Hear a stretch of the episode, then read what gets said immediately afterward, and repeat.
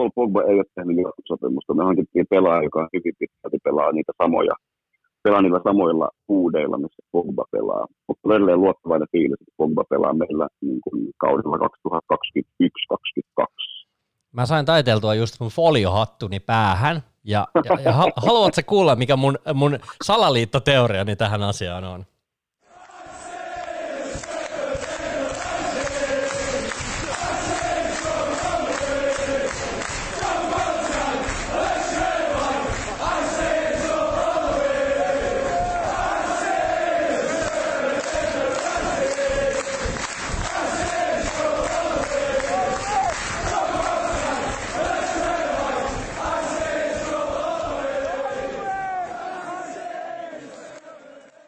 Tuttu chantti alle ja tästä pätkähtää käyntiin paholaisen asiana ja toinen kausi. Ai että, täytyy myöntää, että tässä kun ollaan kuukauden päivät oltu hiljaa, niin, niin kyllä tota, muilta äh, podcast-toimijoilta on tullut vähän kyselyitä, että koska, koska sä aiotte lähteä pyöräyttämään toista kautta. Ja, ja onneksi me kausi alkaa aivan näillä näppäimillä ja mulla on linjojen päässä Topi Huisman.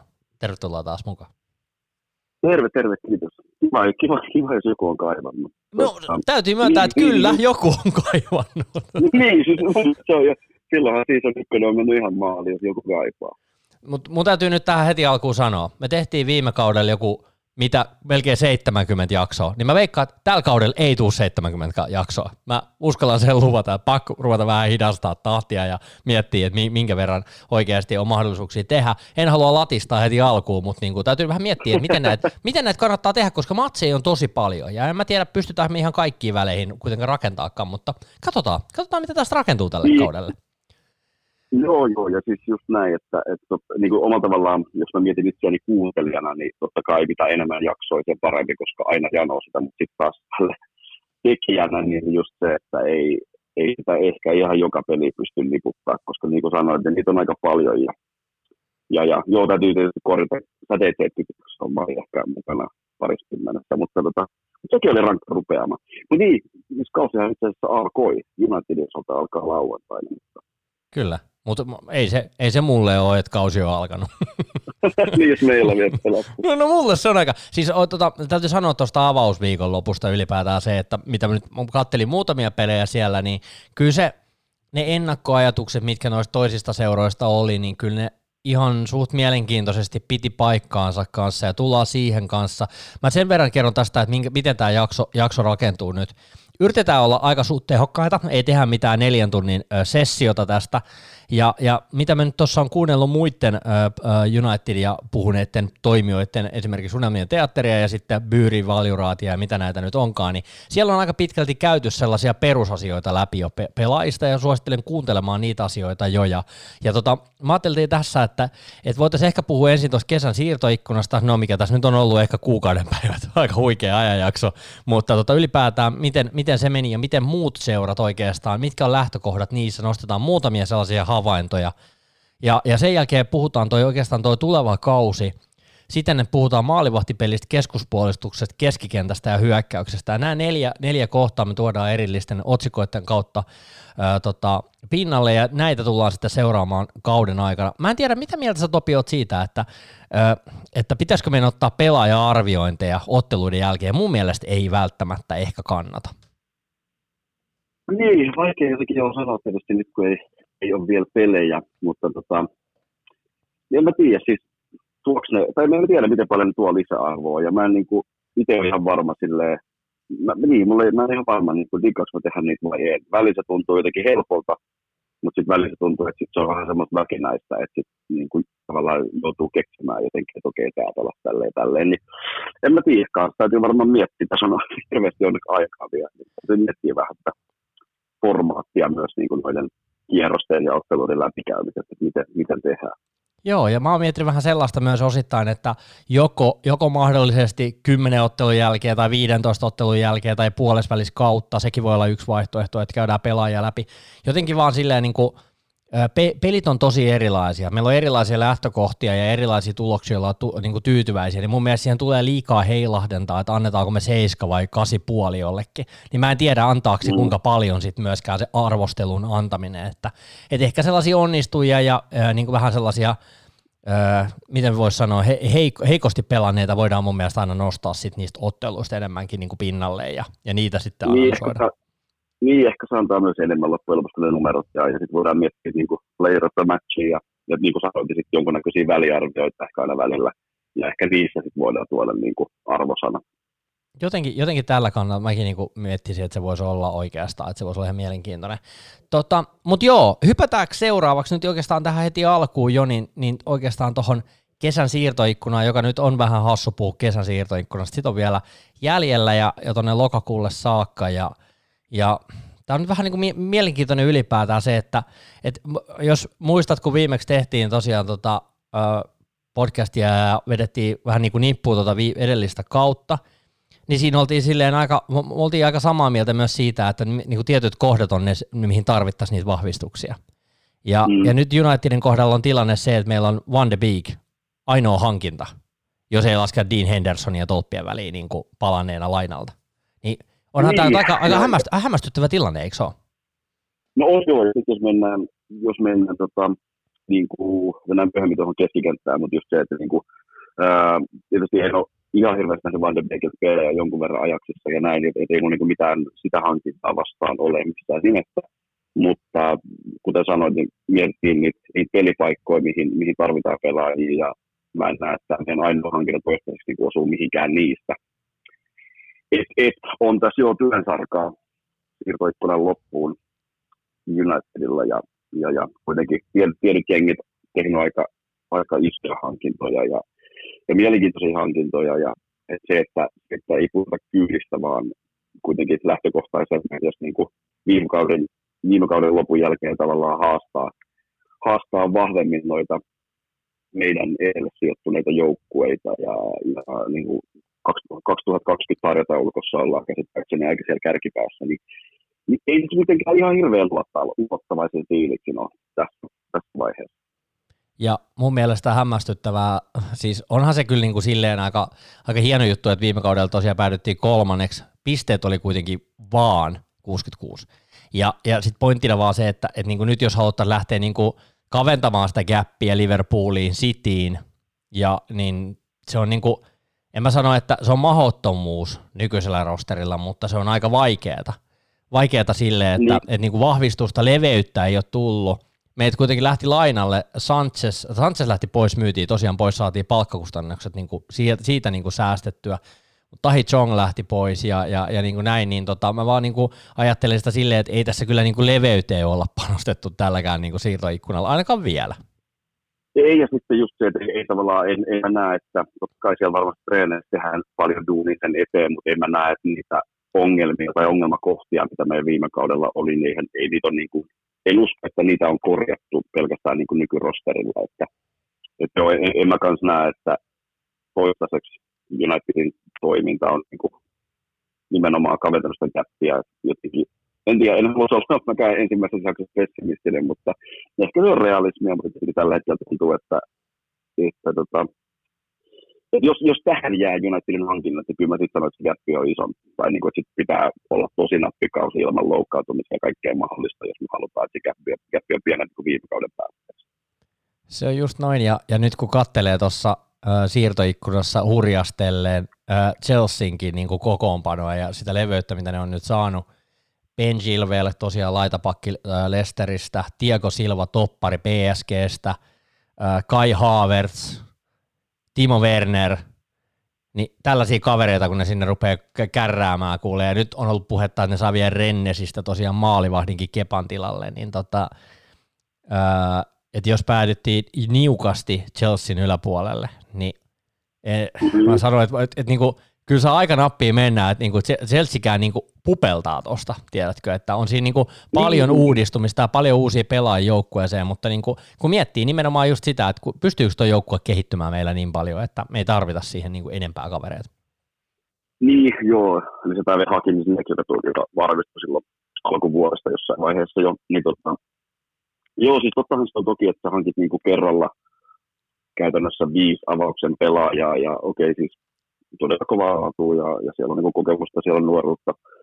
Tietysti se ei välttämättä se, se, se joukkueen semmoinen yhtenäisyys ja kemia niin kuin löydy hetkessä, että eihän tietysti aina mene, aina mene silleen kuin football managerissa, mutta tota, mutta joo, täytyy sanoa kyllä, nyt kun oli Chelsea tuossa esiin, niin tota, kyllä toi nimilista on vaan kova. Et tietysti vähän tulee se mieleen, että tai ehkä, ehkä vaan vaan katka ja kateellinen, tavallaan aika nopeasti unohtus Chelsea omien nuorten poikien peluutus, mutta, tota, mutta jos mä olen manageri, niin en mä nyt just omistaja sanoa, että ei ehkä voisi tulla se otatko, niin kyllä se Chelsea haluaa mennä eteenpäin, ei mikään tyytyväisiä siihen neljänteen sijaan. Ja sitten mä oon miettinyt tosi paljon tota, että toi näkökulma siitä, että joo, että ei se lähde saman tien rullaamaan. Joo, ei saman tien välttämättä, mutta katsotaanko ensi kaudella. Homma on vähän mm. parempi, kun siinä on haettu vauhtia ja näin, että, että kyllä mä uskon, että Kai Havertz ja Timo, Timo Werner tulee olemaan ole niin kuin oikeasti aika tikissä, vaikka ne nyt ekassa ottelussa – edelleen pyörii Twitterissä se videopätkä, missä Kai Havertz heittää sen laidan, laidalle sen pallon ja se menee ihan mihin sattuu. Tämä on tällainen perinteikäs keissi, että kaivetaan sieltä joku epäonnistuminen, mitä sitten rummutellaan. Niin, eikö, eikö just, just näin näitä tulee. Joo, mutta tota, toinen joukko, joka on tosi mielenkiintoinen tällä kaudella, tulee olemaan mun mielestä Everton. Ja ää, Anselotti sai keskikentälle kolme kovaa nimeä, ainakin mun mielestäni kovia nimiä. Dukure tuli Watfordista, aika sellainen kuitenkin työmyyräkaveri. Äh, Allan tuli tuolta, oliko Napolista, jos en ihan väärin muista. Ja sitten tuli tosiaan yeah. James Rodriguez. Tuli kiiltokuvapoika vetämään, vetämään niin kuin hyökkäys, hyökkäysmeininkiä kasaan. Niin minkä, mit, minkälaisia ajatuksia toi herättää? No siis onhan noi, onhan noi Evertonille niin kuin kovia hankintoja. Ei välttämättä kaikki semmoisia niin kuin, tähtihankintoja, mutta onhan noin kovia niin, niin ja, tota, ja, ja joo, kyllä nyt silleen niin kuin viisi, kolme, neljä, viisi vuotta sitten Javes Rodriguez Evertonissa, niin varmaan hirveän moni olisi, olisi uskonut, on siellä niin fyrkkaa pistetty palamaan. Ja jos toi natsaa, niin, niin kyllähän tota, kyllä Everton niin kuin varmasti nousee tuosta kohinalla, mutta en mä silti niin kuin näe, että ne vielä tuolla joukkueella niin kuin skavaa top neljä paikoista. Että sanotaan, että siellä on kuitenkin matkaa, jos miettii viime kauden peliä, niin, niin on siinä niin kuin matkaa vielä, mutta, mutta siis silleen joo, kovin hankinto, kyllä kovin nimi. Jännä nähdä jotenkin. Kyllä mutta tuosta niin Hamesista edelleen on vähän se semmoinen fiilis, kun sitä jossain vaiheessa aika monenakin kesänä ja talvena on puhuttu Unitediin, niin vähän semmoinen kutina, että se klassinen marraskuinen tiistai-ilta Stokeissa. Okei, Stoke pitää pelaa paljon siitä, mutta tiedät mitä tarkoitan.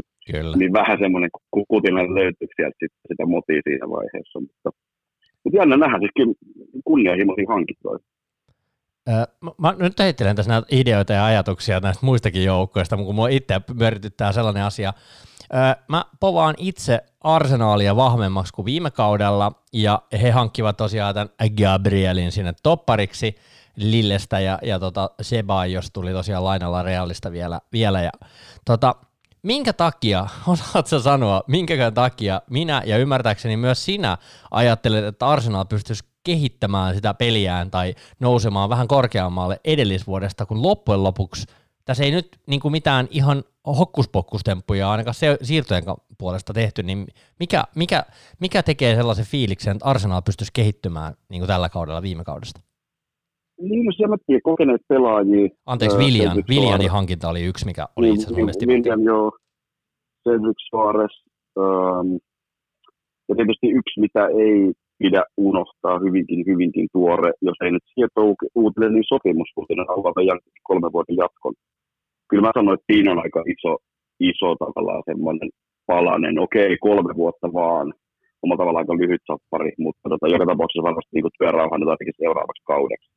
Niin toi oli kuitenkin mun mielestä semmoinen, mikä, en tiedä, kyllä se väistämättä varmaan jonkun verran näkyy myös kentällä ja vaikuttaa siihen joukkueeseen, kun oli paljon avainpelaajia, oli vähän sopparikakkola ja ei oikein tiedetty. Ja niin väliin mä sanoin, että se on itse asiassa aika iso juttu, koska Aubameyang kuitenkin on mun mielestä ehkä ollut Arsenalissa tasaisin suorittaja niin viimeistä pari kautta.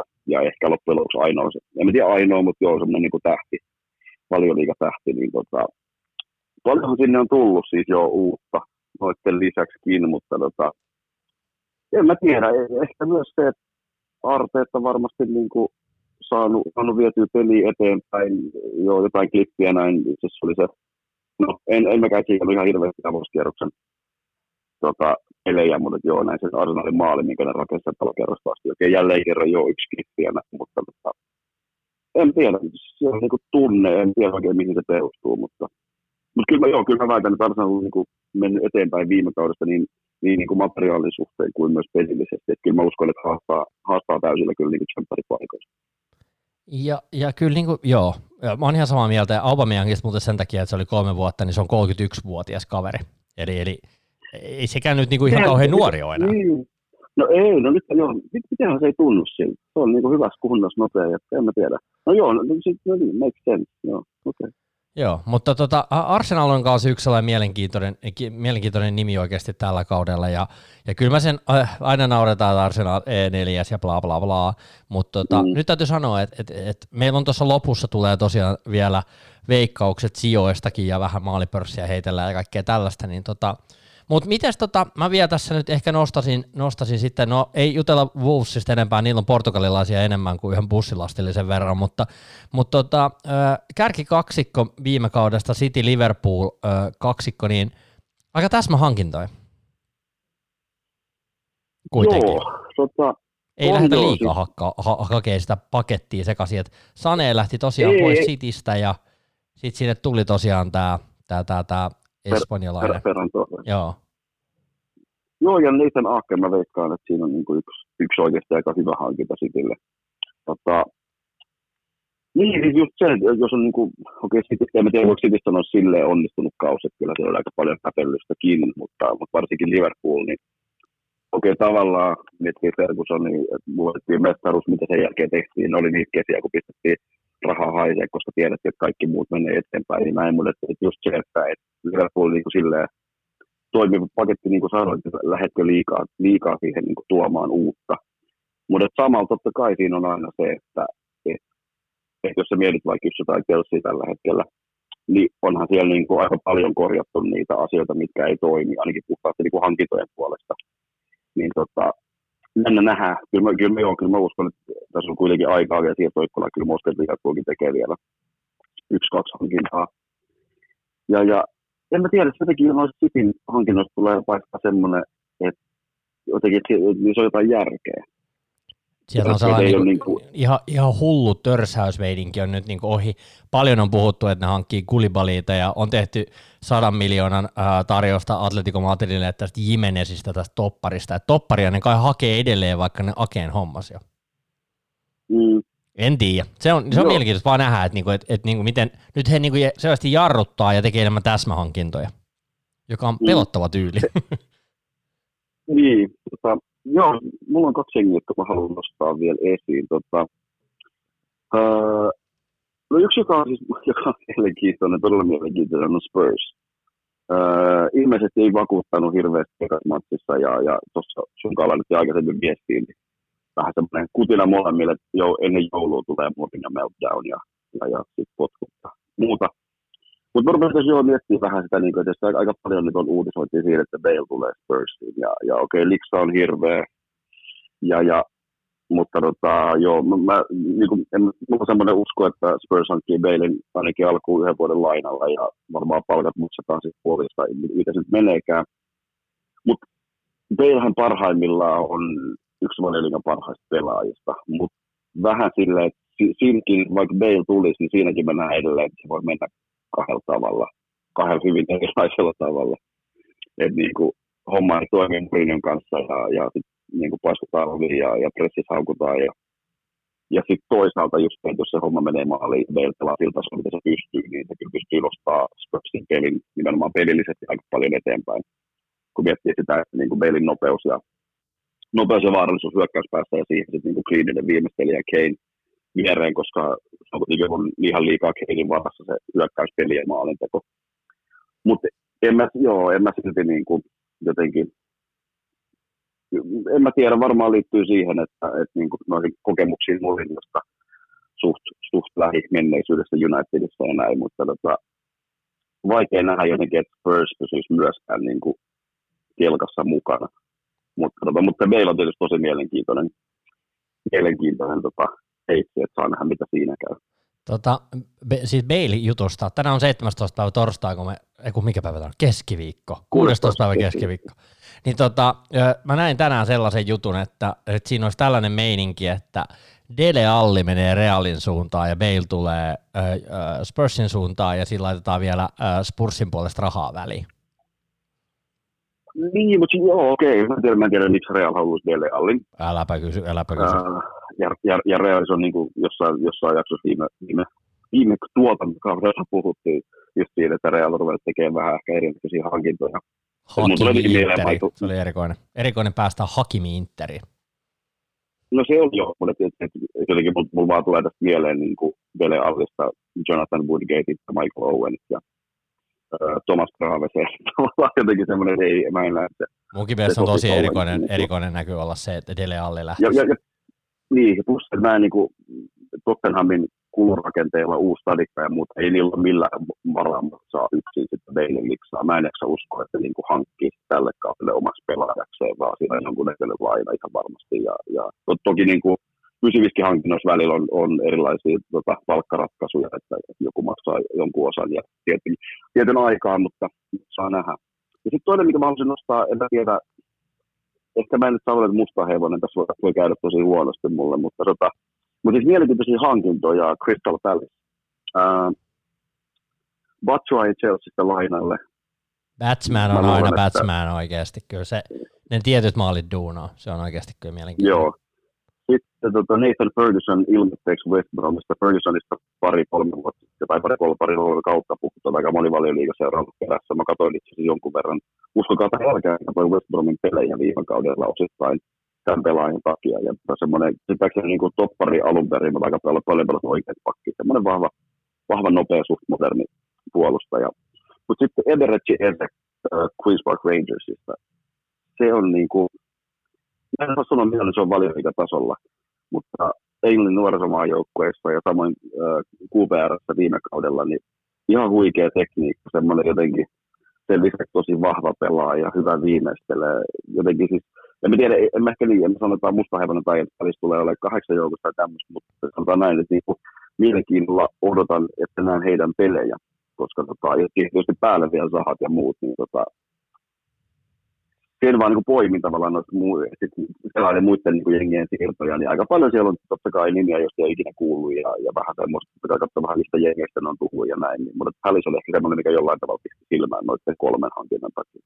Mun tarvii yksi, yksi joukkue sanoa kanssa, jo, jolla mä, jo, mä en tiedä miksi, mutta jollain tavalla mä toivon ehkä jopa, että ne menestyis, ja, ja tota, no, tota, tulee olemaan tosi mielenkiintoinen jengi, ja jollain tavalla mä oon tykännyt katsoa tätä seuraa aikaisemminkin, ja, ja se on Newcastle.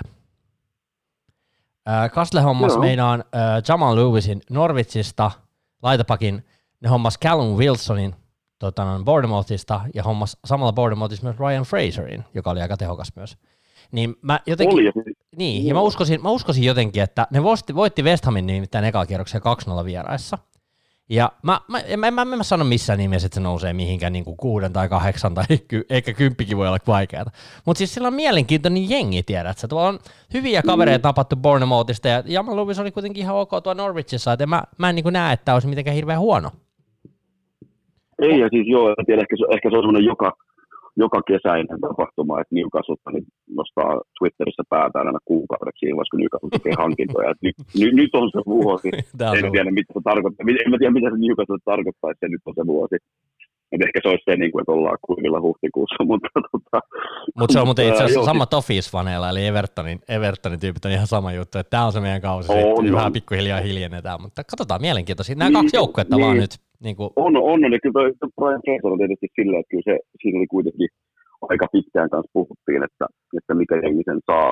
Niin tota, tietysti en mä tiedä, ehkä voihan se olla myös, että tämä siirto osoittaa sen, että taso ei kuitenkaan ole se, mitä, mitä niin huippujen hakee, ja, ja nämä olla, ne oli pitkälti huhuja vaan, mutta, tota, mutta joo, siis allekirjoitan kyllä sen, että mielenkiintoinen joukkue. Ehkä Newcastle on joka vuosi mielenkiintoinen joukkue, ei välttämättä aina hyvässä, mutta tota, saa nähdä. Tota, mitä sä nyt oot siitä mieltä? Sä sanoit, että sä et ole Donny Van de Beekia oikeastaan silleen nähnyt, mutta niin kuin Unitedin hankintana mä haluan niin kuin yksittäisen pelaajan käydä tässä silleen läpi ennen kuin mennään kokonaisuuteen niin kuin pelinä, että keskikentälle mitä se ottaa, mutta minkälainen hankinta se sun mielestä oli tässä, tässä niin kuin ikkunassa? Koska mun mielestä se oli pieni yllätys, että sille pelipaikalle me hankitaan pelaaja.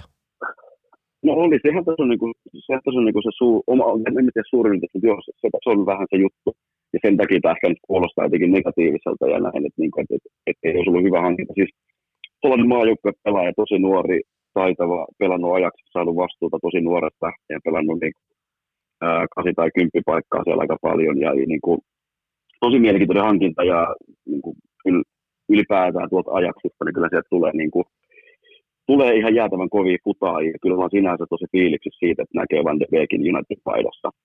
Ja pieni nosto vielä, mun mielestä oli aika makea, makea toi, toi Van de Beekin pelinumero tarina, että minkä takia hän valitsi juuri sen pelinumeron Unitedissa. Se oli musta semmoinen, heti tuli semmoinen pieni side jotenkin siihen pelaajaan, että minkä takia näin, koska se oli tosiaan niin kuin, sanos nyt tämän kaverin nimi, kenen kunniaksi.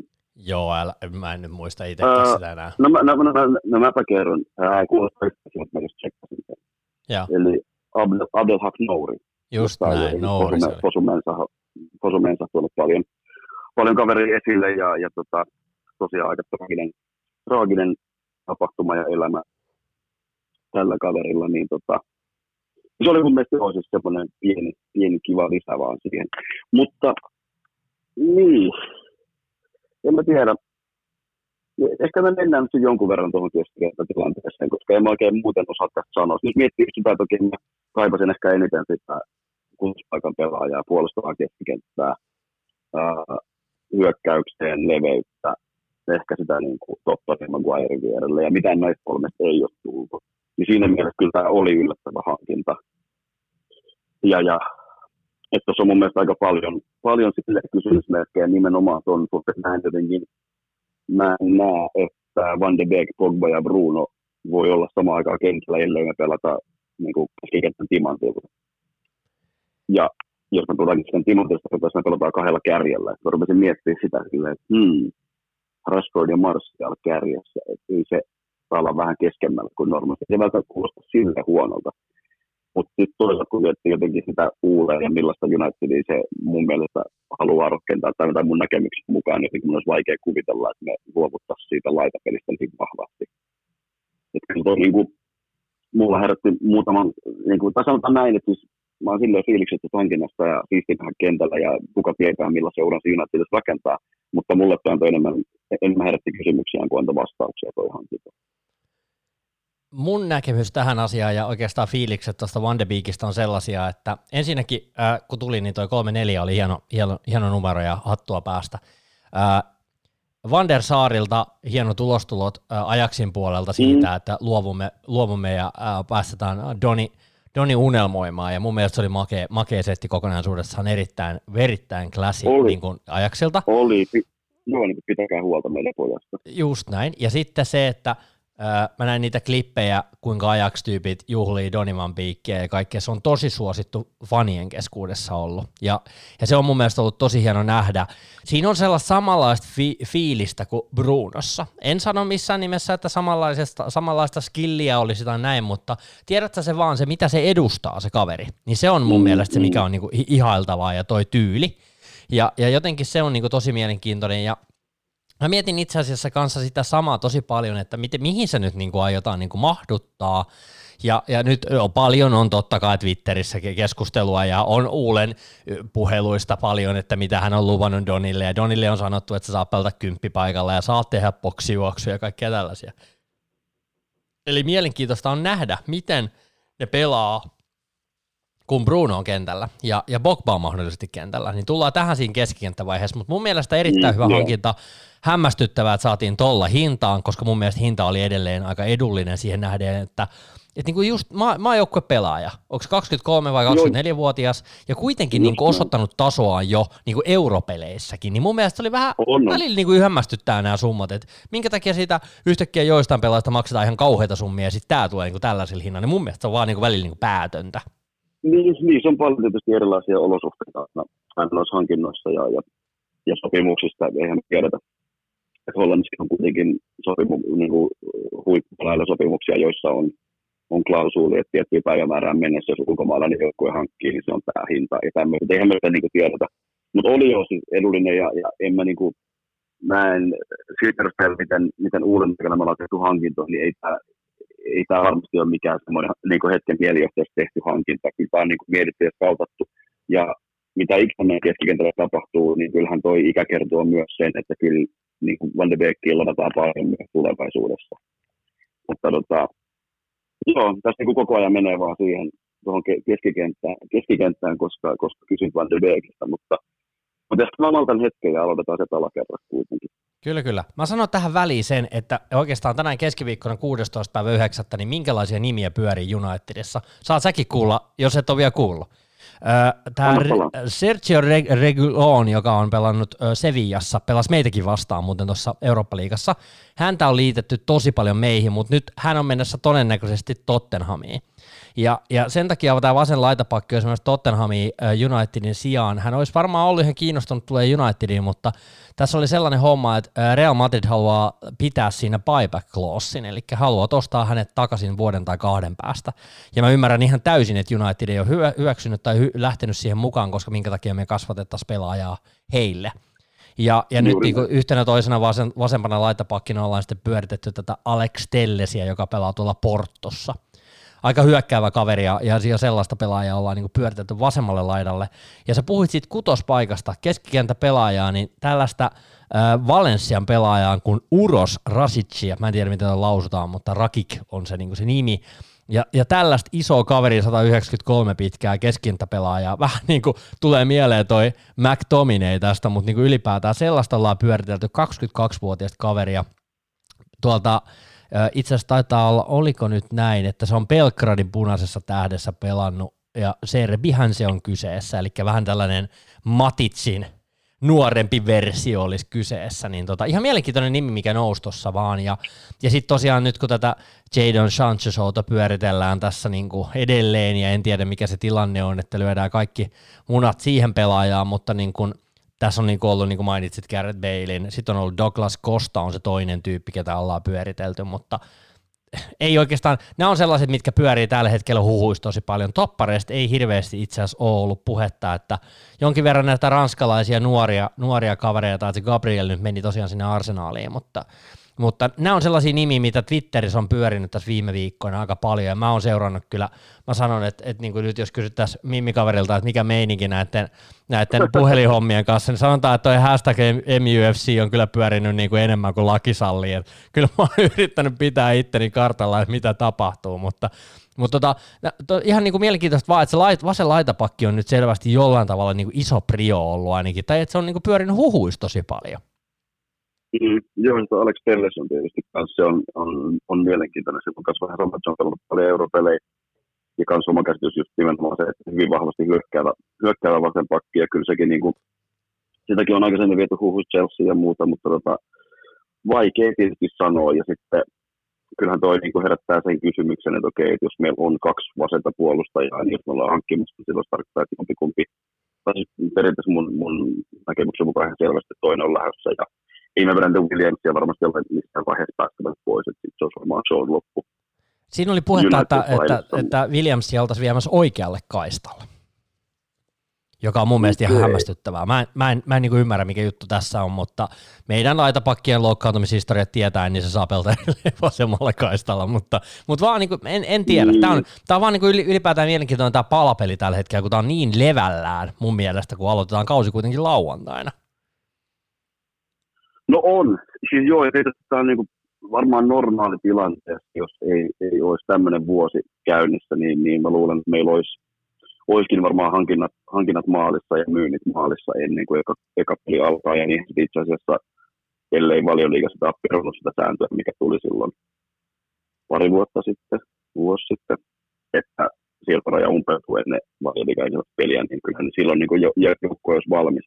Onhan tämä jo nimenomaan poikkeuksellinen kesä ja poikkeuksellinen syksy, eli pitkään europeleissä ja, ja näin, niin kyllä mä uskon, että tänä, tänä vuonna nähdään, nähdään niin kuin poikkeuksellisen paljon diilejä ja ehkä mahdollisesti myös isoja diilejä vielä siinä niin kuin siirtoikkunan loppu, loppuvaiheessa. Et varmasti tulee joukkueet muuttumaan ja voimasuhteet muuttumaan niin kuin tästä päivästä siihen, kun, kun siirto, siirto, tota, siirtoikkuna menee kiinni. Ja siihen on vielä mitä kuukauden verran, mutta, mutta, mutta joo, siis en mä tota, en, en mä, joo, siis jotenkin, niin, mulle, mulle, ei ole, mulle ei ole yhtään vatvainen fiilis, että niin kuin, homma menee, homma saadaan niin kuin, hoidettu jotenkin nätisti ja, ja että meillä on niin kuin iskukykyinen ja parempi joukkue kuin viime kaudella. Ja, ja, ja mä halusin uskoa siihen ja se, se mitä, millaista duunia mulla nimenomaan siirtomarkkinoilla on tehty uuden aikana, niin jotenkin kyllähän se totta kai antaa uskoa siihen, mutta tota, jotenkin kyllä mulla on vähän tosi eri, erikoiset ja ristiriitaiset fiilikset niin kuin kauden avauksen alla.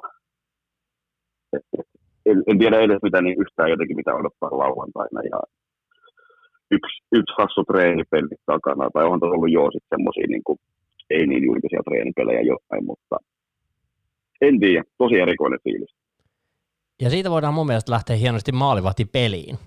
Dean Henderson palasi takaisin Unitediin ja, ja teki diiliä ja, ja nyt meillä on sitten se tilanne, mistä me puhuttiin sun kanssa varmaan keväällä, että mikäli Dean Henderson tulee takaisin, nouseeko hän ykköseksi. Paljon on ollut puhetta, mä oon nähnyt jotain keskusteluita myös siitä, että olisiko mahdollista, että, että tästä tehtäisiin sellainen homma, että Deheä pelasi europelejä. Ja että onko mahdollista, että Dean Henderson pelaa valioliigaa ja, ja miten tämä niinku tasapainotus, koska aika kovaa, kovaa puhetta on tullut myös entisiltä United-pelaajilta siitä, että et niinku sellainen tandem pelaaminen vuorotellaan, niin se ei tule toimimaan, koska se ei niinku se puolustuslinja ja ylipäätään ääni, niin ei välttämättä, niinku, se ei vaan toimi. Niin, niin mikä, on, on, niinku, mikä on sun niin näkökulma, on. Täh, näkökulma tähän asiaan? Niin siis onhan se, siis joo, okei, okay. alkuun pitää sanoa, että esimerkiksi noin NS United-asiantuntijat, niin tietysti ne on silleen nätisti sanottuna sitä koulukuntaa. No, ei ehkä, ei ehkä niin kuin välttämättä ihan sormet näppäimellä niin kuin nykyfutiksen ja nykyfutismaailman kanssa. Mutta onhan siinä siis silleen jo peränsä, totta kai maalivahdit antaa erilaisia ohjeita, jos vaihtuu, niin kuin, vaihtuu se veskari ja siinä ei ole permanenttia, niin totta kai se vaikeuttaa sitä niin kuin puolustuksen ja, ja maalivahdin yhteistyötä ja voi olla, että tulee joudutaan maksaa oppirahoja, mikä osittain mun mielestä, jos mä epäilin Henderson, Hendersonista tehdä meidän koska jossain vaiheessa ne oppirahat on maksettava.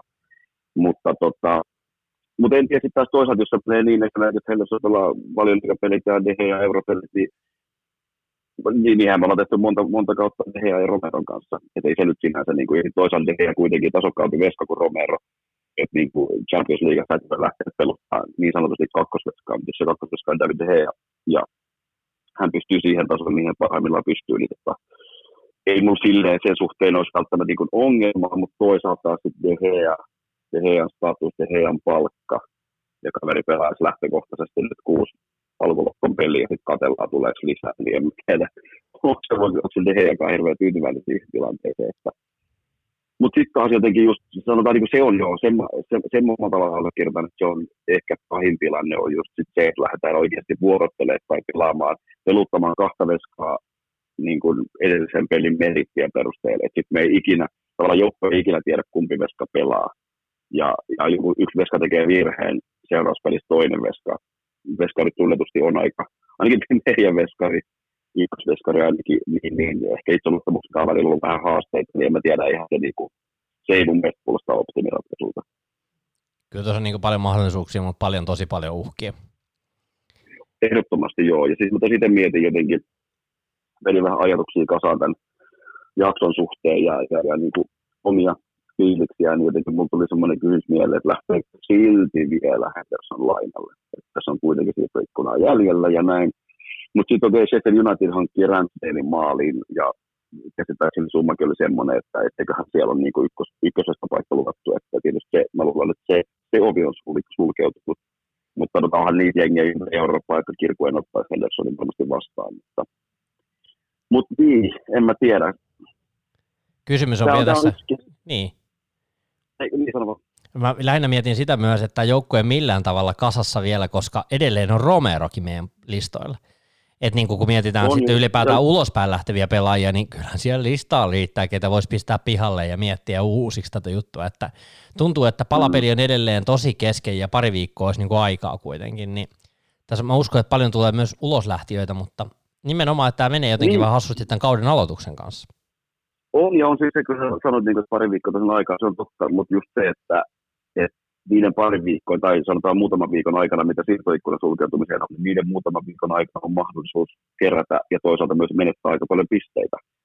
Että onhan tämä sillä jotenkin, niin, en muista koska viimeksi on ollut niin, kuin niin jotenkin epäselvä fiilis meidän joukkueesta ja epä, omalla tavallaan epävarma fiilis joukkueesta kauden alla.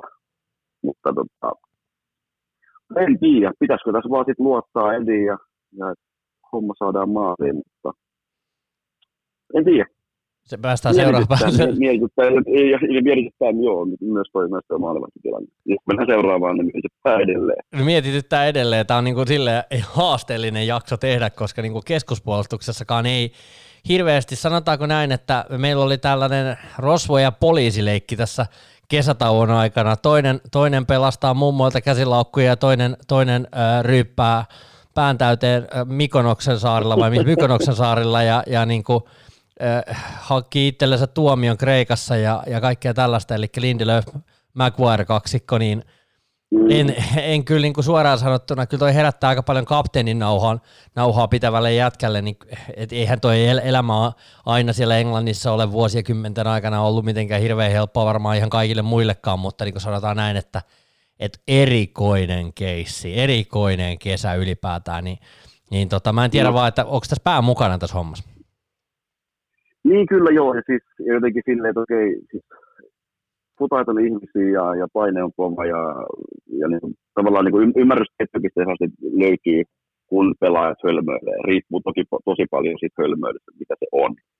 Mutta just se, okay, että sä oot Unitedin kapteeni, sä oot Englannin maajoukkueessa johtavia pelaajia ja muuta, niin tota, ei se nyt, ei se nyt joo, ei se ihan putkeen se mennyt se Maguirein kanssa kesä. Miten sä näet? Joo, voisin kuvitella, että, voisin kuvitella, että, että tota, kyllä vieraspeleissä, ai niin, mutta ei siellä ole yleisö. No joo, mietin, että varmaan Chantte on keksitty ja Maguire niin vastustajan joukkojen fanien keskuudessa, mutta, mutta niitä joudutaan vielä odottelemaan. Miten, miten sä näet, tota, nouseeko Baji Tuonsebe Mengi mahdollisesti jopa haastamaan Lindelöfiä tällä kaudella, koska paljon on puhuttu myös Teden Mengistä, että olisiko, olisiko Mengin, Mengin aika? Niin, en mä tiedä, siis toi, okay, toppari on tosi kova pelipaikka tehdä se, tehdä se läpimurto suoraan. Ja tosi moni toppari, tämä on semmoinen, mistä aika, aika ajoin niin kuin, kriittisesti keskustelua, että miksi joku nuori selvästikin toppari, topparin niin kuin paikan hallitseva pelaaja pelaa laitapakkina, että ei ole sen pelipaikka ja nyt pelotetaan väärällä paikalla, mutta se on, vaan, niin kuin, se on tosi monelle pelaajalle, tosi monelle topparille ää, on, se on se väylä tavallaan ykkösjoukkueeseen ja siihen omalle pelipaikalle, koska laidassa voit tehdä eri tavalla virheitä, sulla ei ole samalla tavalla, samalla tavalla painetta, sä voit nousta ja, ja näin, ja Vengi on nyt niin hyvä nousemaan, mutta, mutta joo, en mä niin kuin miettii tämän hetkisen joukkuetta, niin en mä tuossa niin kuin ehkä näe sitä, että Vengi yksittäisiä pelejä lukuun ottamatta tulisi pettämään kuitenkaan laitapakkina. Mutta en tiedä, onhan se niin kuin, ylipäätään, jos me lähdetään tällä toppari, topparin niin kokoopanolla tähän tauteen, niin se sisältää aika paljon riskejä. Se sisältää, sisältää sen Bajiin loukkaantumisriskin, joka nyt oikeastaan voidaan sanoa jo, että se on toteutunut jossain vaiheessa. Lindelö aika paljon askelia eteenpäin, vaikka pelasi myös hyviä pelejä viime kaudella ja näin, niin, niin, niin kyllä pitää ottaa askeleet eteenpäin, jos hän yhtäkkiä on sitten mentoinut sen paikan. Ja tuon ja mitähän siitä nyt sitten sanoisi ikä on sen verran, että periaatteessa se ei niin kuin ole este ja sitten onko ikään nähnyt sitä kokemusta tästä loukkaantumisen takia ei välttämättä niin paljon kuitenkaan tällä tasolla ole. Ja sitten totta kai sama juttu mietityttää kuin Bajin kohdalla, että miten paikat kestää. Mutta joo, siis olisi omalla tavallaan tosi skitti nähdä, mutta vaikea nähdä se skenaario, että meillä olisi pari kuukauden päästä meidän permanent toppari olisi Maguire Mengi. Siinä olisi, siinä olisi niin kuin pelillisesti siis paljon hyvää Mengi pystyy korvaamaan nopeudella taas Maguiren hitauden ja, ja niin kuin Mengi on urheilullisesti ihan, ihan käsittämätön pelaaja ja lyhyempi kuin Maguire, mutta sitten toisaalta niin kuin tosi vahva, tosi nopea, tosi atleettinen, tosi arvokka. Mutta tota, kyllä mä niin kuin laitoin itselleni muistiinpanoihin lauseen, että tarvitsemme uuden topparin piste. Tämä on, niin kuin, tämä on mun näkemys tästä tilanteesta.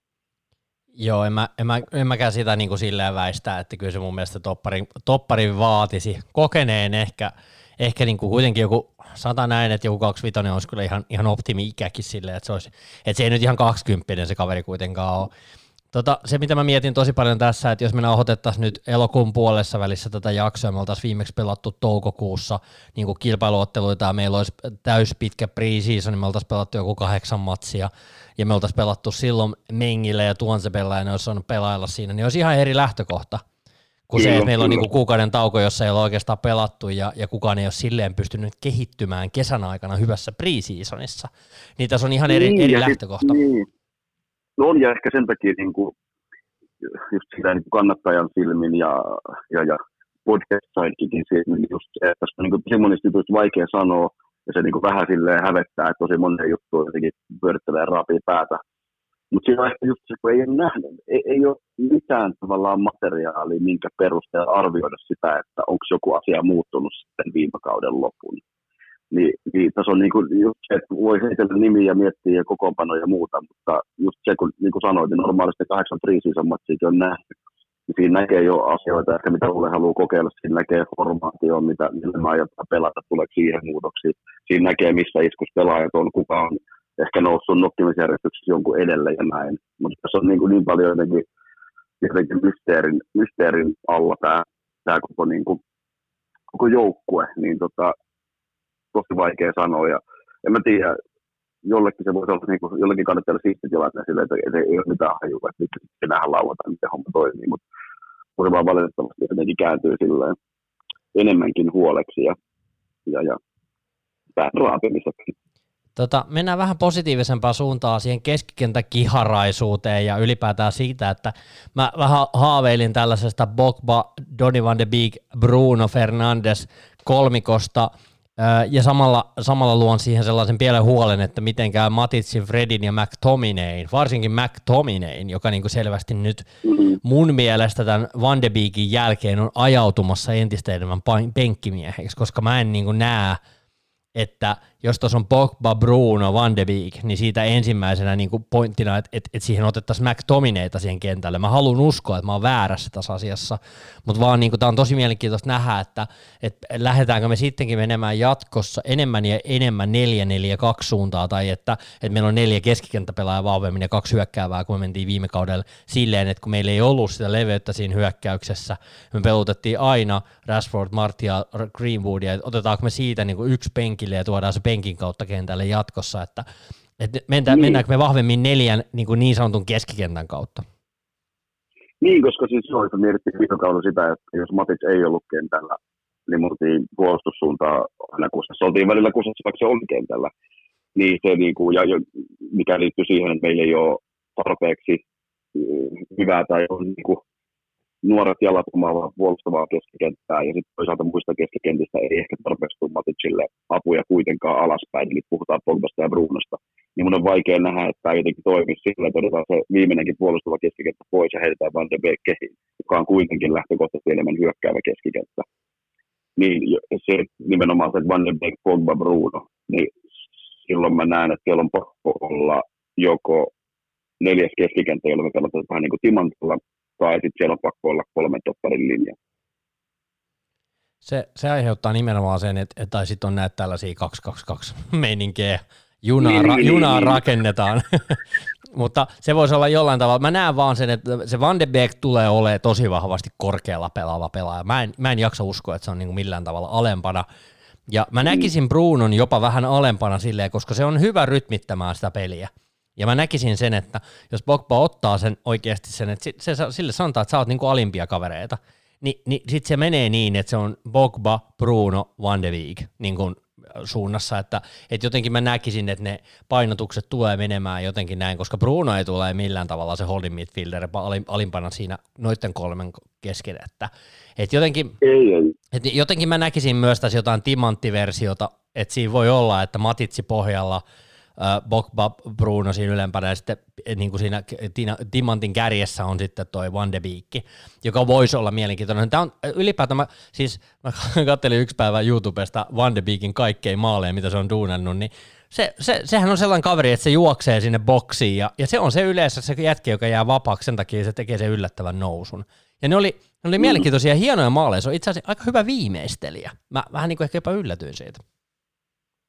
On joo, ja siis just niin kuin Ullakin on sanonut, että ihan ehdottomasti Van de Beek tulee olemaan niin kuin hyökkäävä keskikenttä, onko se sitten ylin tai, tai toisiksi ylin, tai aina, aina, aina välttämättä sekään ole kiveen hakattu, että parhaimmillaan, parhaimmillaan lahjakkaan siksi putaa, että osaa, osaa vaihdella paikkoja näin, mutta just se, että sanoit noista, noista kolmesta niin kuin Pogba on se ainoa, joka pystyisi pelaamaan sitä valintakeskikenttää, mutta mä en usko, että se, se kaikki tavallaan kaoottisuus, mitä me nähtiin viime kauden lopulla, kun hän oli alimpana keskikenttänä tai ylipäätään alempana, vaikka mahdollisesti rinnallakin, niin ei, ei se, ja en mä tiedä, ei se, ei se kyllä siinä niin kuin menetetään ihan pirun paljon silloin, jos niin kuin sit sille sanotaan, että nyt varmaan että omittaja, että lähde vetää putkia ja muuta, koska se on sen peli ja se on niin kuin, että ei, ei sitäkään voi suittaa niin kuin pois Pogbalta. Että kyllä mä näen, että, että niin kuin, jos noin kolme pelaa samaan aikaan, niin silloin siellä on tosiaan Maric tai Tominen varmaan sitten niin kuin, äh, selvästi alimpana, ja onko se siis 4222 vai 4-4-2 timantti, mutta se nyt on ihan sama, koska siinä tosiaan vaihdellaan paikkoja. Mutta tota, tai sitten se on, että me lähdetään ihan suoraan 5-3-2, koska silloin siellä on kolme pari alla, jolloin välttämättä me ei tarvita niin vahvasti semmoista niin kuin holding midfielderia. Mutta tota, joo, te, kyllä tässä niin kuin mä mietin ihan samaa tuossa, että että yksi, yksi nimi, mitä ei ole mainittu, mitä tässä nyt sanoit yhden kerran tuolla yhdessä kysymyksessä, niin on Fred. Että kyllä se on tietysti niin on hankittu nyt syvyyttä keskikentälle, mutta siinä on oma tavallaan edelleen tietyille pelipaikoille syvyyttä. Ja sitten yhdelle pelipaikalle, jos me ei ehkä tällä hetkellä tarvittaessa pelaajan, sinne ei ole tullut mitään uutta.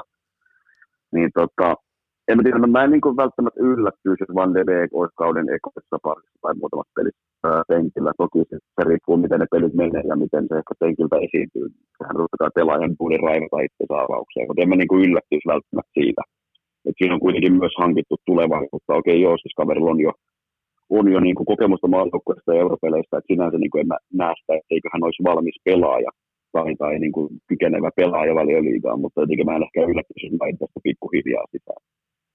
Mutta... Time will, time, time will tell, voi sanoa tähän väliin. Eli, eli kyllä se aika vaan niin. näyttää niin. meille, miten tämä miten on mietitty tämä homma. Ja mä näin tuossa jotain, jotain uutisointia myös siitä, että lauantai, lauantai on silleen mielenkiintoinen, että 11 senioritason pelaajaa olisi tällä hetkellä doubtful tilassa. Saa nähdä, ketä siellä on kentän lauantaina. Mm-hmm. Totta. Mutta, mutta keskikentästä... Mulla, mulla, mulla, mulla, mulla, mulla, mulla, mulla, mulla on sulle kysymys. No kysy. Uh, Paul Pogba ei ole tehnyt sopimusta. Me hankittiin pelaaja, joka hyvin pitkälti pelaa niitä samoja, pelaa niillä samoilla huudeilla, missä Pogba pelaa. Mutta edelleen luottavainen fiilis, että Pogba pelaa meillä niin kuin kaudella 2021-2022. Mä sain taiteltua just mun foliohattuni päähän, ja, ja, ja haluatko kuulla, mikä mun, mun salaliittoteoriani tähän asiaan on? No.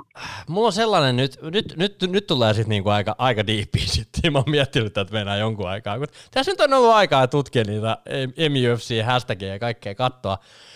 Ei ole puhuttu tästä asiasta itse asiassa kauheasti, mutta mä oon jopa hämmästynyt. Eli, eli Bogba ei ole tehnyt jatkosopimusta, me hommataan Donny van de Beek samalle paikalle, missä hän mielellään varmaan pelaisi. Ja, ja mm. samaan aikaan kalastellaan, Jadon Sancho sanotaan, että joo, ei me kyllä 120 miljoonaa susta pysty, pystytä maksamaan, että on, on kyllä aika liikaa ja covid ja kaikki mahdolliset.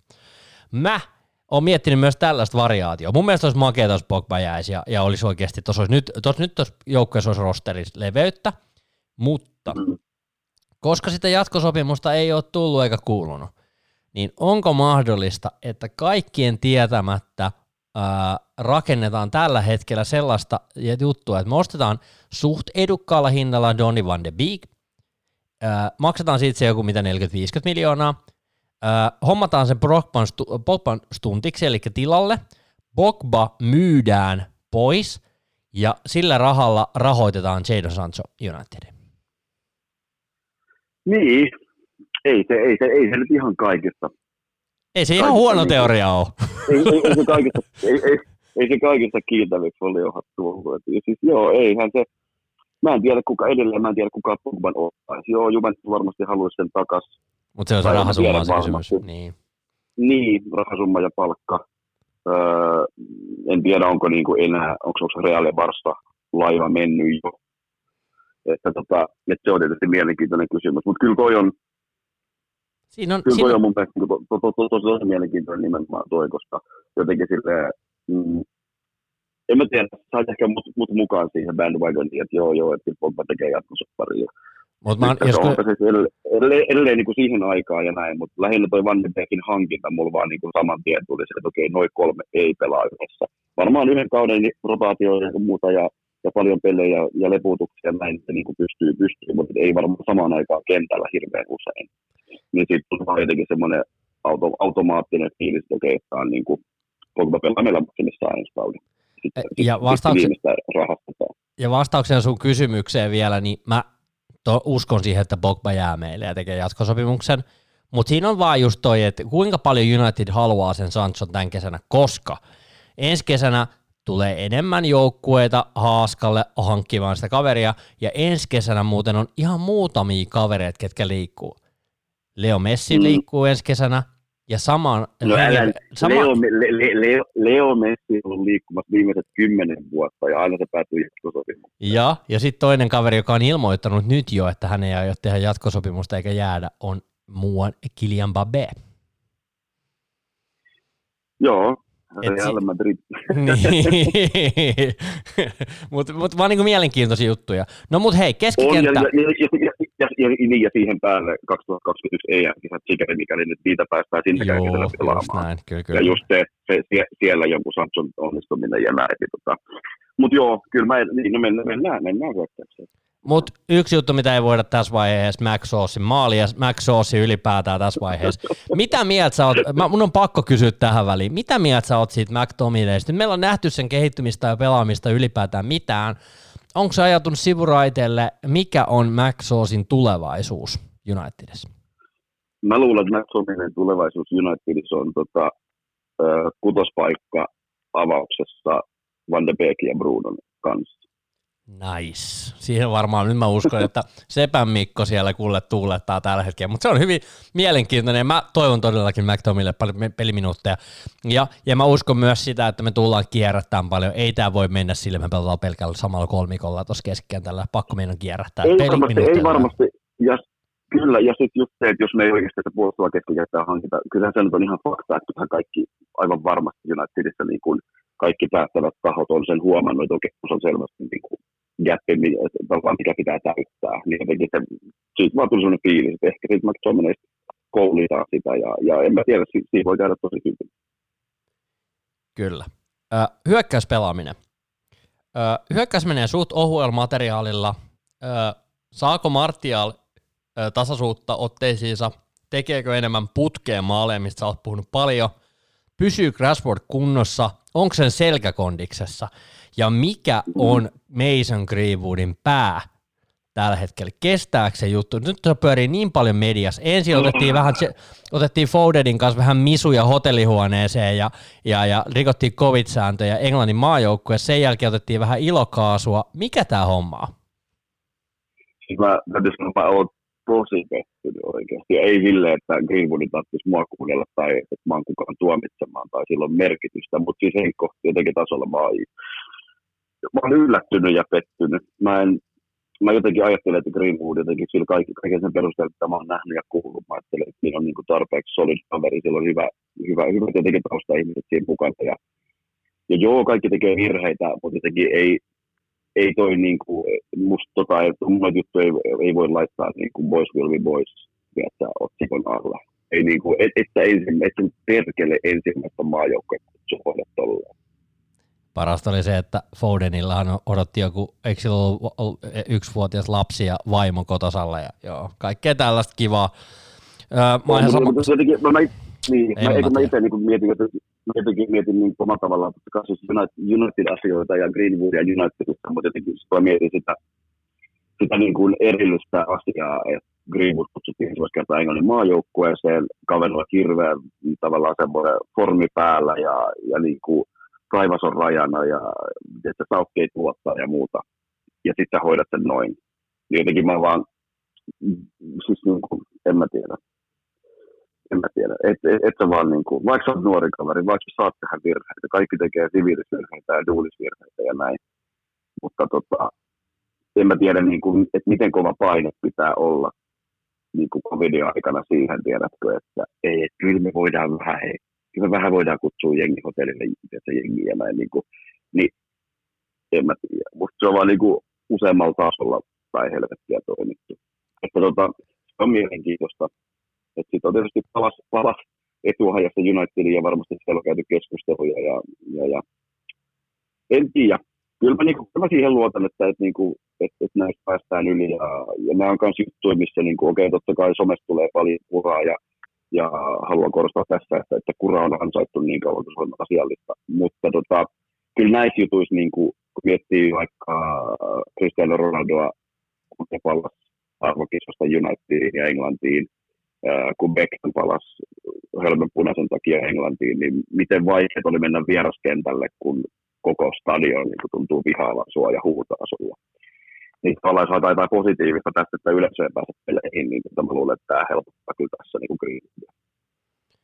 Joo, mä en, mä en oikein itsekään tiedä, mitä mun pitäisi oikein miettiä tuosta. Siis tuosta kolmikosta, jos mietitään Martia, Rashford, Greenwoodia, niin en mä tiedä, me ollaan puhuttu siitä läpi oikeastaan se, että, että odotetaan tason nostua jokaiselta ja, ja niin kuin ehkä Greenwoodin on ehkä, ehkä niin kuin silleen maltillisemmin, minkä verran hän pystyy tekemään maaleja, mutta Rashfordilla on ollut hyvä nousukäyrä jokaisella kaudella, että miten se on tehnyt Premier Leagueassa maaleja, ja Martialille sitten tasotuutta ja sitten kasvua nähtiin jo viime kaudella, mutta mun mielestä siis mm. hyökkäyspelaaminen, jos kaveri pysyy kondiksessa, niin meillä on oikeasti kyllä siis ihan kiva, kiva vire tällä hetkellä. Olisit sä sitä mieltä, että pitäisi vielä hyökkääjääkin miettiä, vai riittääkö Ikhalo? No se riippuu, riippuu varmaan aika paljon siitä, että ollaanko tosiaan päätetty muuttaa meidän formaatio siihen, että me lähdettäisiin kahdella kärjellä silloinhan niin tilanne silleen olisi vähän, vähän helpompi ja parempi, koska silloin käytännössä niin kuin Greenwood, Martial, Rashford ja kaikki olisi niin kuin, ainakaan joka pelissä avauksessa keskenään, vaan että olisi niin kuin kaksi, kaksi hyökkääjää ja siinä tulisi rotaatioon ja, ja ne puutuksia. Ja, ja sitten jos miettii niin kuin Rashfordin loukkaantumisia ja muuta, niin varmaan se olisi niin kuin ihan hyvä asia ylipäätään se, että ei tarvitsisi pelaa niin kuin 90 tästä jouluun asti. Mutta tota, niin, eihän se, eihän se niin kuin syvyys ole tuosta millään tavalla parantunut. Tai John lähti lainalle, mikä siis varmasti hyvä juttu sekä Jongille että Unitedille, mutta eihän niin kuin, vaikka me pelattaisiin kahdella kärjellä, niin mä silti näe, että tuo syvyys olisi parantunut, jos pelataan kahdella kärjellä, mihin me tarvitaan Daniel Davisia. Jos me pelataan kolmikolla niin kuin, niin kuin tähän asti, ja niin kuin mä loppupelissä uskon, että me pelataan, niin eihän meillä ole edelleenkään siellä niin kuin tarpeeksi hyviä korvaajia oikeastaan yhdellekään noista kolmesta paikasta. Ei vasemmalle, ei oikealle, ei keskelle. Jos puhutaan niin kuin korvaa ja korvaajista, että Igalo vaihtopelaajana voi olla niin kuin hyvä, mutta jos sanotaan Barcelon vuotos kuukauden kivussa, niin en, en mä niin kuin laskisi tavallaan sen varaan, että Igalo tekee joka pelissä maalia. Että eihän toi niin kuin, tässä on koluttu koko, koko toi kentällinen läpi ja, ja vähän niin kuin, vähän joka, joka linjassa puhuttu ja mietitty, että ei oikein riitä. Ja nimenomaan se syvyys, siitähän puhuttiin varmaan viimeiset viisi jaksoa tuossa kesällä. Niin tota, Mielenkiintoista mun mielestä, mun mielestä on nähdä, että miten toi Tony Van de Beek, että tuoko se meille maaliuhkaa myös, että, että pystyykö se tuomaan tehoja, mm. tehoja mukana ja tosiaan sitten Bruno, Bruno siihen mukaan vielä, niin, niin lähtökohtaisesti. Toi oli muuten mielenkiintoista statistiikkaa, että sen jälkeen kun Bruno Fernandes teki paljon liikaa debyytin, niin United on tehnyt 30 maalia ja Bruno on ollut sille kevyesti 50 prosentissa niistä mukana, eli kahdeksan maalia ja seitsemän syöttöä. Et ihan ok. Ihan ok mukaan tulla tosiaan tuolta Brunolta, mutta niin kuin mä mietin vaan tuossa lähinnä sitä, että tuoko Van de Beek ja Bruno tarpeeksi uhkaa ja, ja ta, tulitukea taustalta niin kuin tuolle meidän hyökkäyskolmikolle, niin, että se, se mä, selkä mä, ei ole niin vääränä. Mä luulen, että, mä luulen, että se on jo kunnossa. Sitten jos miettii niin kuin pelillisesti just sitä, että joku näistä kolmikosta on sivussa, ja miten, niin kuin miten heikossa iskussa Bruno tämä, no puhumattakaan Lingardista ja Pereirasta ja muuta, niin lähinnä se, että pelillisesti, että et, et vaikka me tulisi, tuli tukea sieltä keskikentältä, vaikka Bruno ja Van de Beek tekisi molemmat 15 maalia kaudella, niin ei se sitä faktaa poista, että jos meillä on hyökkäys 3-1 tai pahimmillaan voi olla kaksi sivussa, niin ketä siellä sitten pelaa ja millä tavalla se vaikuttaa meidän peliin. Ja sitten toisaalta, että miten niin kuin kaikki liigakapit, FA-kapit niin tota, eihän se, joo, ei se yhdellä Van de Beekin hankinnalla se, se joukkueen syvyys yhtäkkiä parane. Että kyllä tuossa on niin kuin paljon kysymysmerkkejä. Mutta mä, en mä tiedä, mä ajattelin jotain posia hakea tästä, niin, niin, niin koska musta tuntuu, että on ollut aika, no en mä tiedä negatiivinen, mutta kriittinen jakso. Niin tota, Kristinähän Bruno Fernandes kohtaus kentällä. kun sanoit tuosta Brunosta. Se on aina niin kiva posi- nähdä, aina juttu. kiva niin. nähdä. Että siitä on kuitenkin liian monta, liian monta viikkoa, kun nähnyt viimeksi Bruno Fernandesin pelaa jalkapalloa, niin se on siistiä. Tiedätkö, mikä yhteys on Bruno Fernandesilla ja Donny van de Beekillä? No, molemmat pelaa Unitedissa. en mä tiedä. Siinä on sellainen kiva yhteys, että Van de Beek hankki ihan sairaan määrän rankkareita viime kaudella ja arvaa, kuka teki niistä maaleja Unitedissa. Ah, niin joo. Okay. Se juoksee niin paljon, kato sinne boksiin, niin kato siinä, kaiken näköisiä tapahtuu matkan varrella. Niin, no, mutta toi tavallaan kuulostaa ihan hyvä, kun miettii sitä, että loppukaudesta esimerkiksi just Pumba esimerkiksi aika harvoin olti boksissa. Niin tietysti toi, ja joo, se on ainakin se, minkä on itse kanssa saanut imettyä tie, niin kuin omaan tietoisuuteen, että Van de Beek tekee juoksui boksiin, niin tota, se kuulostaa hyvältä. Ja siis joo, makea nähdä Van de Beek myös kentällä. Tota, Van de Beekistä vielä sellainen, että ensimmäinen, ensimmäisiä ajatuksia, kun mä rupesin fundeeraamaan sitä, niin mulla tuli mieleen, että voisiko se olla meidän uusi mata? Tai tiedätkö sellainen, niin kun, mä mietin lähinnä sitä siltä kantilta, että se on sellainen sporttinen dynaaminen, mutta lähinnä, että Mata teki aika paljon mun mielestä sellaisia juoksuja vähän yllättäen keskikentältä boksiin ja, ja sille syötettiin aika usein niitä palloja sinne linjan taakse ja kaikkea tällaista, niin olisiko siinä mahdollista, että se on se yllättävä kaveri, joka tulee tekemään paljon pisteitä tai syöttöjä maaleja sieltä niin kuin boksista silleen, että se vaan juoksee sinne linjan taakkeen ja pääsee yllättämään niin kuin puolustukseen. Et mä näkisin, että siinä on aika paljon myös sellaista mahdollisuutta, että Bruno Van de Beek voi olla vielä, vielä oikeasti tosi mielenkiintoinen kaksikko. Joo, ja ehkä just se, mitä tuossa olisiko ollut jakson alussa, kun puhuin just sitä, että, että, että, että, Van de Beek voi jopa olla se paikan pelaaja ja, ja Bruno niin kuin sanotusti alempana, niin, niin tota, hyvinkin voi olla, että silloin saadaan nimenomaan lisää, lisää maalintekijät sinne boksiin ja Bruno on kuitenkin parhaimmillaan siinä, että se löytää niitä uhkailevia syöttöjä. Brunokin toki niin kuin, tekee hyviä juoksuja boksia, mutta silloin sen ei tarvitse. Ja se voisi jäädä toisaalta sitten niin kuin läpi jälkeen venaamaan sitä, sitä tota vastapalloa sinne parinkymppiin niin tota, ehdottomasti tuo niin kuin mielenkiintoista nähdä nimenomaan se keskikentän dynaamisuus ja jännä nähdä, miten, miten toi, toi duo toimii yhdessä, sikäli mikäli pelaavat alkukaudesta tota, yhdessä. Mutta, tota, mut, mut, joo, en tiedä. Mutta mulla on se kysymys. Ee, no kysymys.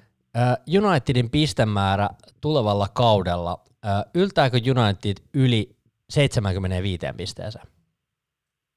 Mm, tällä joukkueella ei. Okei.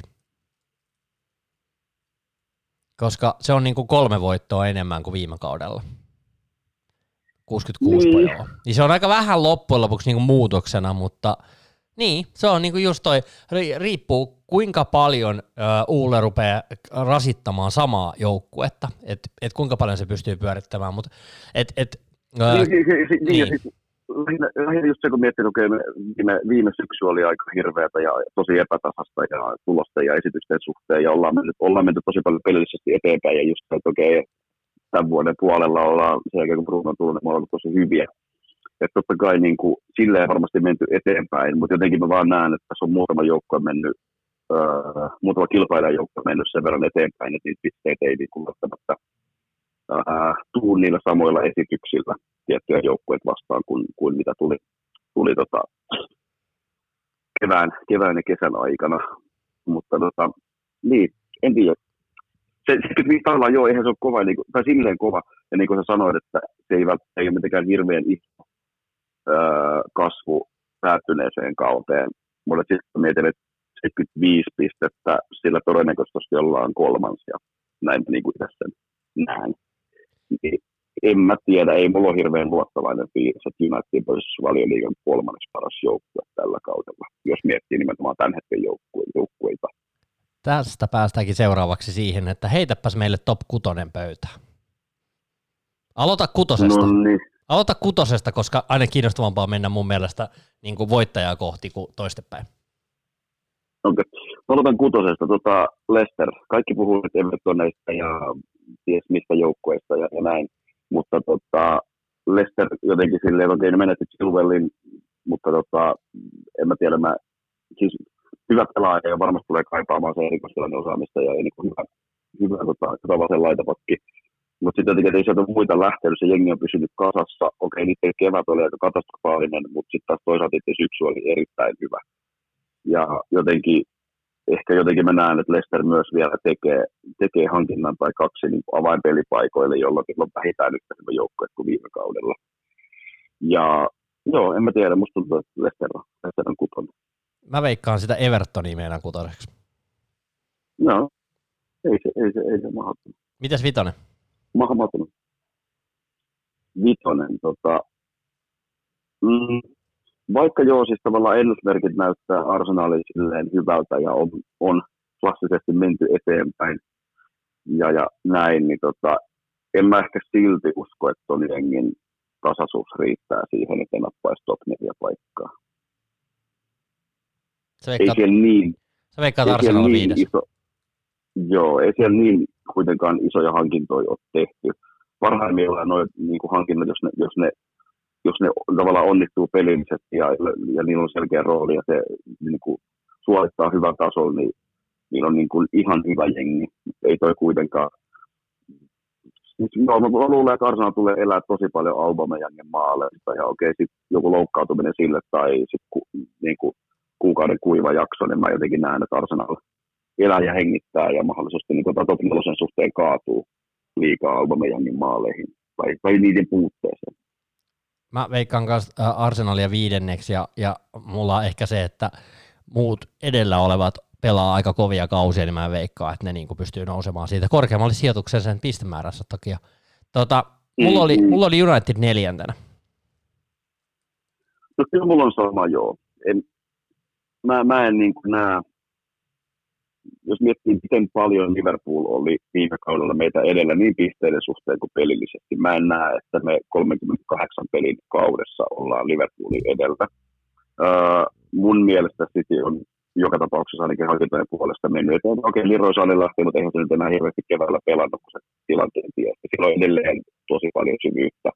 Ja, ja, ja jos Guardiola niin kuin motivaatio ja pää on edelleen siinä, siinä joukkueessa, niin tota, kyllä mä veikkaan, että City, City tulee olemaan parempi kuin viime kaudella.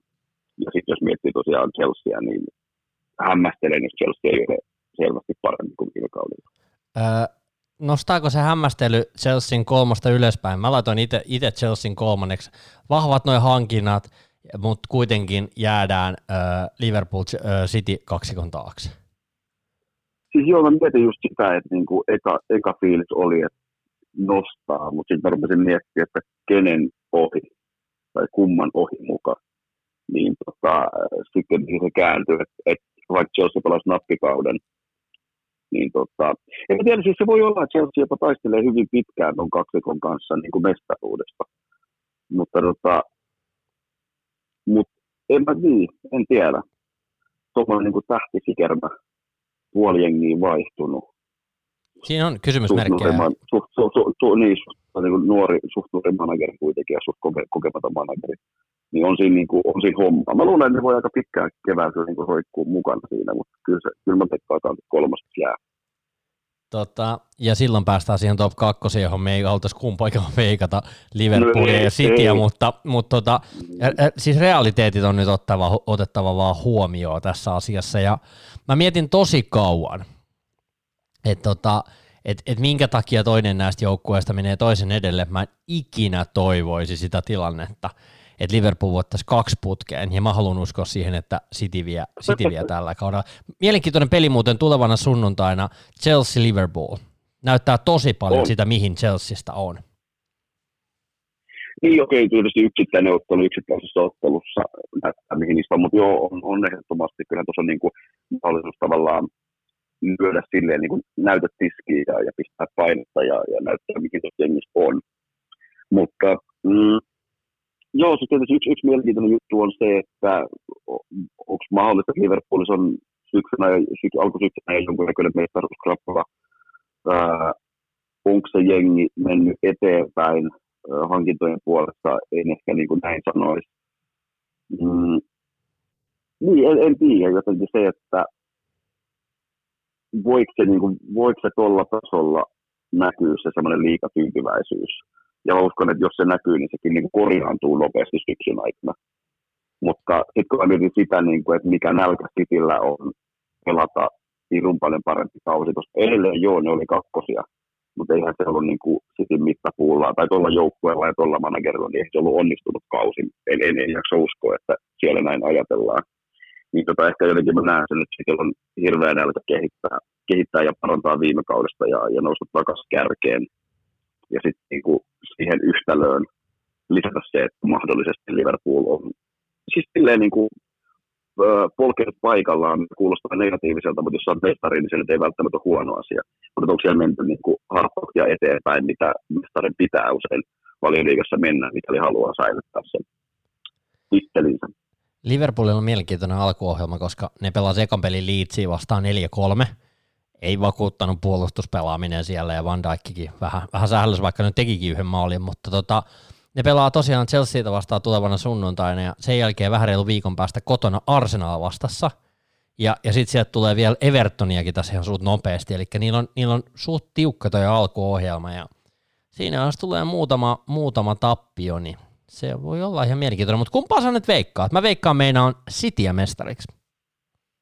Kyllä mä veikkaan joo, just ehdottomasti niin kuin, et, et, et, en mä tiedä, tuskin tulee olemaan mitään isoa eroa samalla tavalla kuin viime kaudella. Ja, ja tosiaan niin kuin, mikä se valioliiga, niin neutraalisti valioliiga kannalta, mikä se parempi, jos siinä olisi kolme jengin mestaruus, mestaruustaistelu. Ja tietysti itse United paljon mielellään haluaisi, että siellä olisi useampikin joukkue tai, tai United jonkun näin, näiden sijasta, mutta siihen en nyt tällä, tällä rosterilla tämän hetkisen eli en jaksa millään uskoa. Mutta kyllä mä uskon jo, että, että on, on tehty duuni sen eteen, että, että pelaa tasaisemmin ja, ja ehkä löydetty niin kuin puolustushankinnoilla ja tälleen löydetty, tai jos tulee vielä toinen toppari, niin löydetty tasapaino siihen joukkueeseen. Ja, ja, ja Liverpool pelaa varmaan hyvän kauden, en sitä epäile, niin on pirun hyvä joukkue.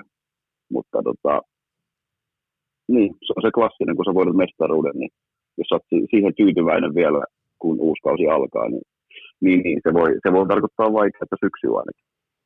Me veikattiin molemmat sama järjestys tuohon vitoseen. Tämä on, on ihan, vähän tylsää. On vähän tylsää, joo. Mutta tuosta tota, ulkopuolelta, niin mä heti sen, tosiaan se Evertonin kuudenneksi, Wolvesin seiskaksi. Tuo oli mielenkiintoinen ylipäätään kaksikko miettiä, että se Wolves voi yllättää. Tottenhamin mä laitan mm. kasiksi, ja Lesteri oli muu vasta yhdeksäntenä. Mä en jotenkin jaksa uskoa, että se enää kantaa. Vardi, Vardi ei ole kyllä niinku vuotta vanhempi, mä sitä sanon, mutta jotenkin – tämä vähän niin kuin siihen, että jos ei ne hanki siihen ketään, niin sitten niillä voi tulla mm-hmm. haasteita, mutta niin kuin, tuossa on aika paljon nyt tällä hetkellä, aika monella on pakkavia mun mielestä aika auki ja vaikea sanoa, että jos Spurskin saa sen Regulionin sinne vasemmalle laidalle ja ehkä lähtee sitä Baileya hankkimaan, niin tämä menee ihan niin kuin ympäri ämpäri, tiedät, se on arviointi, että mitä sieltä mm-hmm. voi saavuttaa. Bale niin kuin nostaisi kyllä tosi paljon Tottenhamia niin kuin ylöspäin ja Kyllä mä sanon, että nyt jos tähän niin kuin vielä loppuun tota, ajattelee sitä silleen, että mikä nostaisi Unitedin ylöspäin tuossa arvoasteikossa, niin muutama hankinna nostaa aika nopeasti meidät Chelsean ohi. Mutta se, mikä meidät nostaisi niin kuin kilpailemaan oikeasti pitkässä juoksussa Liverpoolin ja Cityn kanssa, niin siihen kyllä tarvitaan sitten jo topparia ja, ja keskikentän pohjaa. Et, et kyllä siellä niinku mun mielestä se, se laatu ja, ja syvyysero on niin suuri näihin kahteen. Okei, ei Liverpoolillakaan mikään syvä se rosteri ole. Niillä pysyy jengi vaan kondiksessa. Se on niinku niiden etu tällä hetkellä. Ja paljon on puhuttu siitä, että ne vetää aivan, aivan ylä, yläkanttiin koko ajan. Että et se niiden suoritustaso on niin kauan ollut, että jossain vaiheessa tulee droppaamaan, mutta mä en tiedä, missä niin. vaiheessa droppi tulee. Niin, ja sitä niin kuin mietin tuossa joskus aikaisempina kausina tai aikaisempana kautta, koska ollut viime syksynäkin just sitä niin kuin Liverpoolin ää, pelityyli ja tempoa, ja just sitä, että missä vaiheessa se rupeaa näkymään. Ää, viime kaudella se ei missään vaiheessa näkynyt, okei, siihen tulee kiva breikki, no en mä tiedä, kiva breikki, mutta Liverpoolin kannalta.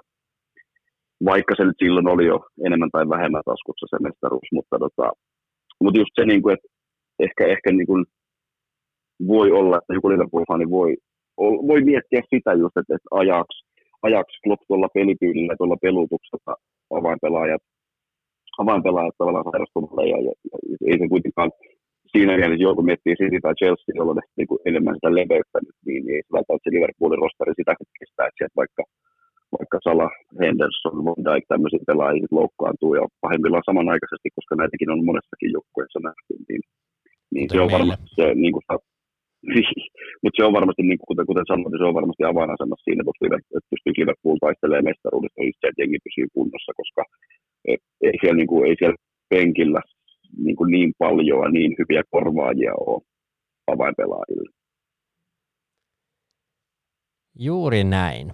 Tota, Tämä oli silleen mielenkiintoinen keskustelu ja, ja ylipäätään niin kuin sun kanssa jutella tästä, koska musta tuntuu, että meillä oli kummallakin vähän sellainen tunne, että mitä tässä nyt sanoo, kun mikään ei ole muuttunut. Niin, ja kun ei nähnyt, onko joku muuttunut. Mä jotenkin silleen, niin. tuntuu, että tämä niin kausi alkaa puskista ja sitten lauantaina on silleen, että jaha, nyt on taas ja ei mitään kärry. Kun yleensä sulla on aina, vaikka jos on eka matsi, että sulla on jotain niin kuin ennakkoajatuksia, että miten, miten tämä menee, miten me pelataan ja, ja näin. Tulee vähän toistoa, mutta niin kuin, ei mitään hajua. Tiedätkö, mikä on ainakin varma? Mm. No se on varmaa, että me ei tulla tekemään kulmasta maalia. Aika koko kaudella. En mä tiedä, onko se koko kaudella, mutta valitettava fakta on myös se, että jos Unitedin pelissä haluaisi niin yksittäisiä asioita kehittää, niin se olisi erikoistilanne, erikoistilanne pelaaminen. Heitetään muutamia. Erikoistilanne pelaaminen, vaparit ja, ja kulmapotkut pitäisi saada niin kuin oikeasti paljon isompi teho. Mä oon sitä mieltä, että jossain vaiheessa Arvovan Pisakan ja mahdollisen laitapakin kannattaisi harjoitella juoksusta keskittämistä. Sekin voisi joskus onnistua. Se olisi ihan mielenkiintoista no, nähdä. No. Ja ylipäätään vaarallisempi laitapelaaminen sen puolesta. Se olisi ihan kiinnostavaa nähdä. Se olisi oikeasti ihan makea, makea homma. Ja sitten mä toivoisin tosi paljon kolmantena asiana tälle kaudelle, että et, et kokeiltaisiin laukoa myös boksin ulkopuolelta, että et niitäkin, niitäkin maaleja olisi ihan, ihan niinku kiva. Me tehtiin aika paljon itse asiassa varmaan niinku ulkopuolelta boksiin maaleja, että meillä oli ehkä ongelmana viime kaudella myös maalinteossa se, että me ei oikein päästy boksiin ja luotu niitä maalipaikkoja mm-hmm. silleen liukuhihnalta. Eihän meillä sellaisia pelejä ihan kauheasti edes ollut. Mutta mä toivoisin myös, että sellainen niin kuin vaarallisuus sieltä boksin ulkopuoleltakin löydettäisiin ja, ja se keskikentän voima siihen maalinteon tekemiseen, että me ollaan eletty aika kauan mm. niin kuin niillä hyökkäillä, niin, niin siinä olisi muutamia sellaisia kohtia, mitä mä toivoisin, että kehittyisi. Joo, siis mä lähden purkaa tuosta viimeisestä. Mä luulen, että Van de Beekin tulon myötä, niin me nähdään kyllä enemmän maaleja keskikentältä ylipäätään ja, ja niin kuin myös boksin ulkopuolelta. Uh, ehdottomasti allekirjoitan tuon kakkosen, että joo, se on niin kuin ehkä, ehkä molempien, jos mä nyt itse mietin, niin kuin, no joo, oli se sitten Luke Shaw tai Brandon Williams vasemmalla ja sitten Spider oikealla, niin joo, se on totta, että siinä on, niin kuin, siinä on kyllä kehityskohdat ihan selvä, selvästi heillä. Ja erikoistilanteet, mä niin kuin, Mä uskon, että sen Bruno, Brunon myötä, siis ei enää voi sanoa, että Brunon tulon myötä, siitä on kuitenkin jo useampi, useampi, useampi, useampi kuukausi yli puoli vuotta. Mutta tota, mun taas on semmoinen kutina, että jotenkin ne, ne natsaa tällä kaudella Maguire, Maguire tekee niin kuin paljon maaleja ja, ja joo, kyllä me tehdään erikoista tekemään maaleja, mutta ehdottomasti samaa mieltä siihen, että niin pitääkin. Koska tota, tota, niin. on aika paljon jengejä, jotka, jotka pystyy rankaisemaan niistä tosi hyvä prosentilla ja ne ratkaisee pelejä ja niistä tulee, niin kuin, tavallaan niiden avulla saadaan nyt kolme pisteen votteja ja muuta, niin tota, pitää, pitääkin mennä eteenpäin, mutta on tässä nyt menty siitä eteenpäin, että Phil Jones antaa kulmat. No siitä on menty kyllä tosi paljon eteenpäin, se oli kyllä aika, aika muista meininkiä.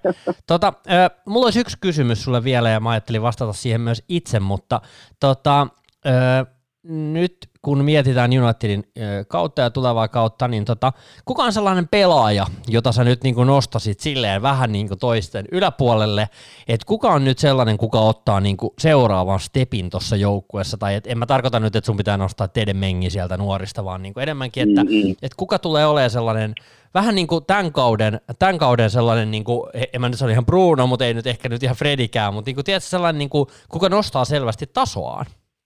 Niin, No siis, mm, mm, mä kaksi nimeä mieleen. Toinen on niin kuin Henderson, tietysti se osittain joo, varmaan tasannosta, mutta osittain ehkä se, että jos se saa sauman oikeasti pelata Unitedissa, niin se on aika monelle meistä United-faneista kuitenkin uusi pelaaja. Ei me olla nähty ykkösjoukkoja sitä oikeastaan niin kuin ollenkaan. Et se on semmoinen niin kuin mielenkiintoinen, ja, ja kyllä mä haluaisin sen nähdä tapahtuman, koska jossain vaiheessa tapahtuu joka tapauksessa. Niin voi olla hyvin, että se tapahtuu tällä kaudella jos mä rupesin miettimään sitä, että mm, vaikka niin kaveri on omalla tavallaan myös viime kauden kommentta, ja vaikka tämä alkusyksy on mennyt päin persettä, niin tota, mielenkiintoista nähdä, pystyykö Mason Greenwood jatkamaan kehitystä ja niin kuin, ottamaan harppauksia kohti sitä niin semmoista world class tasoa. En saa missään nimessä kaveri vielä siellä on, mutta world class ominaisuuksia siinä pelaajassa on. Niin se on musta silleen jännä, jännä nähdä, koska mä uskon, tai näen, että siinä on vielä, niin kuin, vielä asioita, mitä hän voi tehdä paremmin, ja toisaalta jos se pelaa niin kuin ehjän kauden ja saa vielä enemmän pelejä niin kuin tässä heti alkukaudesta, ja jatkaa sitä niin kuin taas vahvuuksien osalta sitä, sitä, mitä hän teki ja suoritti viime kaudella, niin tota, siinä on kyllä yksi pelaaja, joka tota, tai niin miettii sitä, että mikä, missä se on se, se, se semmoinen kuuluisa potentiaalinen katto, mihin hän voi yltää. Niin tota, kyse on niin nuoresta pelaajasta. Niin tota, ehkä, ehkä noin kaksi on semmoisia, mitä mä itse jotenkin innolla odotan. Okei, hyviä, hyviä valintoja mun mielestä ja hyviä perusteluita, minkä takia juuri nämä. Tota, mä nostan eri nimet. Öö, mä haluan uskoa edelleen, että se meidän ruotsalainen osoittaa taitonsa. Mä haluan uskoa siihen, että Viktor Lindelöf pystyy nostamaan tasoa pikkasen vakaammaksi. Ja, ja nyt näyttää mm. siltä, että sitä topparia ei tule niin meidän on niin pakko nyt luottaa sit siihen, että se niin pystyy kantamaan. On mielenkiintoista nähdä tosiaan tuo Erik Pajin tilanne, että pysyykö hän kondiksessa ja miten hän saa pelata. Mutta mä uskon siihen, että Viktor pystyy nyt jotenkin niin nostamaan tota peliään. Ja siis niin hän niin yleisesti yksin sitä peliäänkin jo, että eihän se siinä vaiheessa voi mitään, jos kaverit muut kämmäilee, mutta niin kuin, että, että me ei syytetä Viktoria enää ensi kaudella niin paljon. Ja, ja sitten toinen joo, pel- joo, mä, mä, mä, sanon tähän väliin, että toivon tota tosi paljon, koska ei mulkaan, niin kuin vaikka mä sanoin tuossa, että joo, että mä haluaisin, että me hankitaan toppari, mm. niin oma tavallaan ei mua mikään niin paljon lämmittäisi kuin se, että meiltä löytyy yhtäkkiä tästä nykyrosterista pelaajia, jotka ratkaisee nuo ongelmakohdat. Sehän olisi niin kaikista parasta. A, me ei käytettäisi siihen fyrkkaa, B, siihen ei menisi niin kuin aikaa sopeutumiseen ja tottumiseen.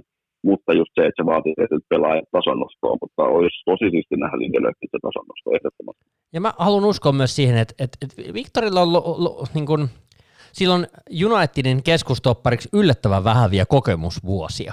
Tai tiedätkö silleen, että se ei ole pelannut niin monta vuotta, ja mä uskon, että se on oppinut noista. No mut Victor on sieltä puolustuksesta sellaiseksi. Ja sitten toinen, joka tulee paukauttamaan 25 valioliikamaalia, on Antoni Martial. Otan vastaan. O, mäkin otan Kelpaa. vastaan. Mä otan kaiken. Mä ostan, että uskon, että jokainen ottaa. Mutta mä, mä uskon, että Donny Van de Beek ja Bruno tulee tekemään sen, että Antoni Martial – tulee olemaan tämän kauden yksi, yksi kovimpia pelaajia. Mä haluan uskoa siihen, että se tulee olemaan. Mä toivon todella, että se ei loukkaannut missään vaiheessa. Mä toivon, että sille tulee pitkiä hyviä, hyviä tota, no, tota, jaksoja, missä tekee paljon maaleja. Mutta tota, siinä on se kaikki potentiaali, se osaaminen, mikä se kehittyi viime kaudella. Nyt silloin se näytön kausi. Nyt se on mun mm. mielestä se paikka, paikka loistaa. Et niin kuin, joo, mä uskon myös tuohon, että Masoni tulee olemaan Numero 11 seläs muuten erittäin, erittäin iso vastuu. Oi, on. On, on. Se on tosi, se on tosi kova homma. Mutta ja, mä... ja, ja, ja, ja, ja ajattele, miten kaveri on hoitanut. Niin kuin kantanut sen vastuu. Apua, toi oli vähän, toi oli vähän nyt kyllä. Ajattele, miten nämä viikot on mennyt sen jälkeen. Ihan huikea. joo, se otti kiksistä malli. No joo. Kyllä. Tota, tota. Hei, nyt, nyt rupeaa homma rönsyilee siihen malliin, että tota, mä, mä kiitän kuulijoita. Mä haluan sen nyt sanoa tähän loppuun vielä pienenä mainostuksena. Paholaisen asiana ja löytyy Facebookista, Instagramista ja Twitteristä. Jos ette vielä seuraa, niin käykää seuraamassa, ottakaa, ottakaa seurantaa. Rakennetaan tämän kauden aikana keskustelua sinne näistä otteluista, näistä peleistä, mitä meillä tulee, näistä jaksoista – olisi kiva kuulla ylipäätään teiltä, että, että mikä tämä Unitedin tilanne tällä hetkellä teis, teidän, teidän mielessä on ja miten tämä kausi lähtee ja miten päästään hommassa eteenpäin.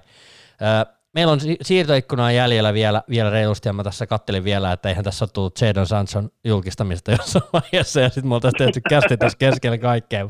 Ei näytä vielä tulleen hemmetti sentään, mutta, mutta to, ei voi vitsit. Mutta tota, hei, kiitos Topi. Tämä oli hyvä, hyvä kiva kausi ennakko meiltä tähän näin vähän pohtia. Että olihan se vähän sellaista syksyn pimeyden keskellä se alku, alkuvaihe tässä, mutta vaikeet, meillä on vaikeet, meillä on paljon kehityskohteita tässä joukkueessa. Niin, ja sitten niinku, niin, joo, ja sitten just tämä, tämä poikkeustilanne, miten tämä kausi alkaa, niin kuin, mistä askelmerkeiltä ja, ja, ja et jotenkin semmoinen fiilis, että en, en tiedä, niin kuin, tuli, varmaan, tuli varmaan jotenkin enemmän nimenomaan tämmöisiä en mä tiedä kommentteja kuin aikaisemmissa vierailuissa jaksoissa yhteensä. Et vähän silleen semmoinen fiilis, että tai toivon, että kuulijat saa tästä jotain, niin mä en hirveästi seurannut tässä niin kuin United-fanien keskustelua tai keskustelufoorumeita ja näin. Mä en tiedä, mutta voisin kuvitella, että, että se keskustelu tämän siirtoikkunan onnistumisesta on varmaan aika, aika niin kuin samoilla, samoilla leveyspiireillä menee kuin meilläkin. Tota, mä sen verran on seurannut, tota, että nyt rupeaa jengi taas kypsyä glazereihin.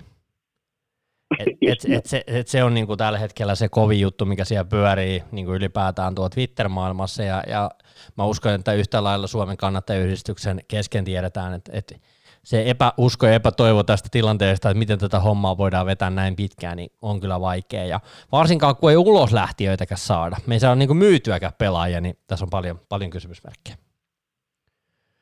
Mut hei, tota, palataan, palataan astialle ja, ja, ja hommiin ja podcast-juttuihin nyt vähän ehkä, vähän ehkä tiiviimmin kuin tälle kuukauden välein. Katsotaan missä vaiheessa tehdään seuraavaa jaksoa.